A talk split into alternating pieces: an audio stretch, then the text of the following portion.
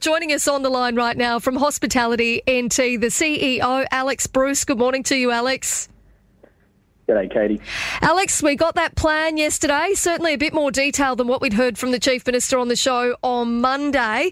What did you make of it all?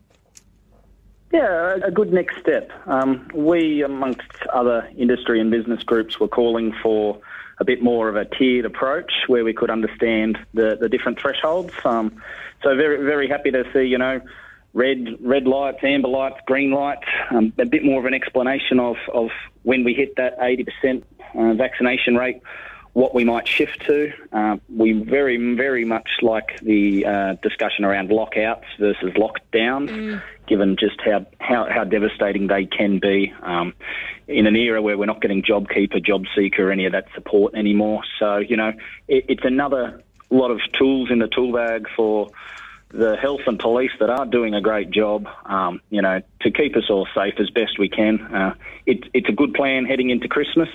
Uh, we very much look forward to going even further in the new year. How how will those, like from your perspective, how big an impact are those different zones going to have? You know, like the green zone obviously is a great one because it means you can come here and you don't have to quarantine. Uh, but the amber and then definitely, you know, the red zone. How big an impact do you think that will have, if any, um, for you guys in hospitality? Uh, look, as, as far as starting to get uh, more, more, tourists coming back up here, you know, we're already heading into our traditionally quiet period, and the um, accommodation houses around Darwin, unfortunately, are decanting and they're not being replaced. Uh, if you look around the country, so anyone coming from, from Queensland, right, that's fine, and we know what those rules are. Chief Health Officer uh, about a week ago made Greater Victoria, excluding Shepparton and, and Melbourne, uh, basically an amber zone. You know, you, you, come up, you can stay in one of our accommodation hotels whilst you wait for that up to three days for a, a, a test. Um, and I've been told that we were getting some bookings as a result of that. Uh, but, but, the strong advice is we're not going to get um, a recovery or a, a bumper dry season next year unless we can get to the point where all Australians that are double vaxxed can come up. You know, maybe it's an antigen test at the airport, which is a half hour delay, but then it's a welcome, welcome to your holiday and come, come and come enjoy it with us.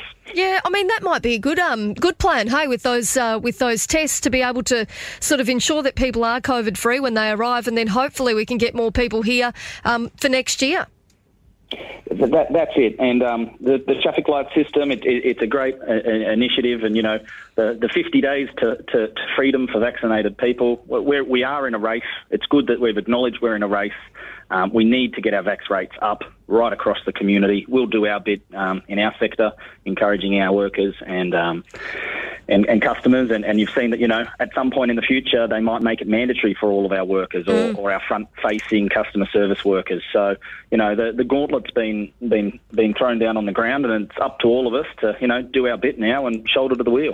Now, what about uh, when you talk about these sort of mandatory vaccination passports or sort of some businesses potentially being allowed to refuse people um, if they haven't been vaccinated? Do you reckon that's going to be hard to manage? Uh, look, so in our industry is very mixed on the subject. Uh, I'm sure the community is as well.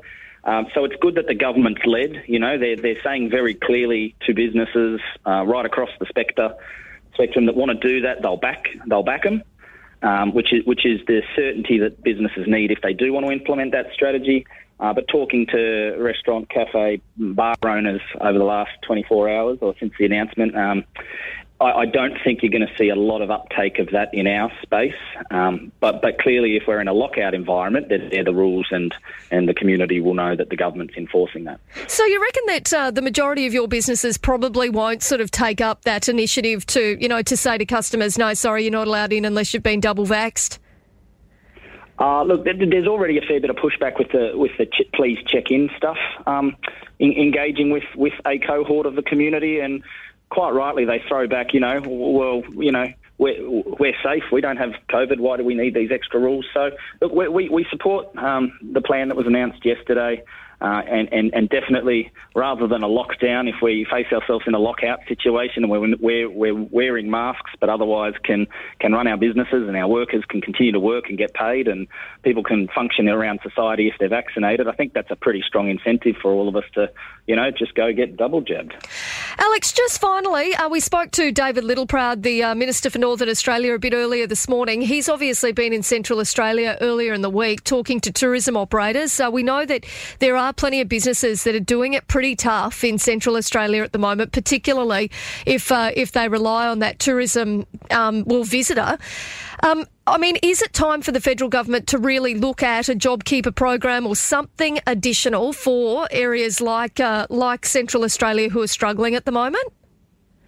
I think particularly those tourism-focused businesses, um, and that does include some of our shared space in the accommodation sector. Yep. Um, you know, some of them they're ninety percent down, and and and and unfortunately, uh, there was a lot of goodwill. You know, uh, crises always bring out the best in the Australian spirit, and we all do stick together. But um, some of that it does seem to be fraying.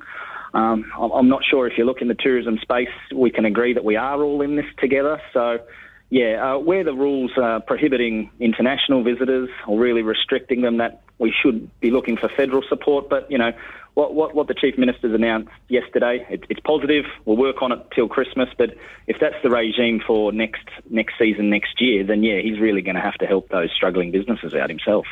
Well, Hospitality NT CEO Alex Bruce, always good to catch up, mate. Thanks for your time this morning. Cheers, Katie. All the Thank best. you. You too.